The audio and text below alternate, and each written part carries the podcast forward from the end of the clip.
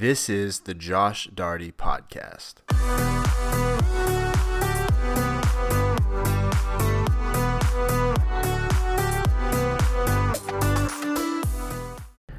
Well, good morning, friends. Josh Daugherty here. Welcome to the podcast. If this is your very first time, special shout out to you. My goal is to inspire, guide, and empower you to live your healthiest life. And today I want to put a new perspective on something that we probably see every single day. And I was working with my dad not too long ago, and we're on this job site, and there's just these massive trees, and I was just kind of admiring them because, you know, I love trees. I think they're beautiful, and it's just, I just love them so much.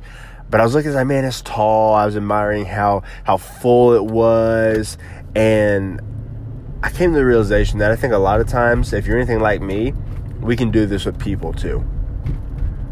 We look at what they've achieved, maybe the followers that they have, the amount of YouTube subscribers they may have, the income that they make, the car they drive, the house they live in, the family life that they have. We think, man, that's nice. I wish I had that. I wish I could be those things, have those things. But the thing is, every massive tree was once a seed. And it grew into the position that it's in now. And people have done that. And take away people that maybe didn't work for it and they had a lot given to them. You know, that's neither here nor there. But most people started out with very little. They worked.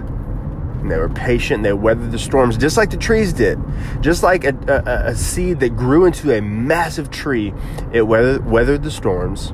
It was patient. And day after day, it did its job.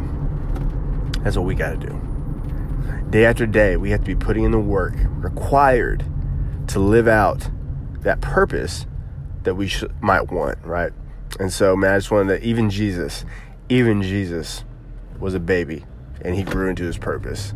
And so I just want to inspire you today with that. I hope this message hit home and inspired you to keep plugging away at your dreams.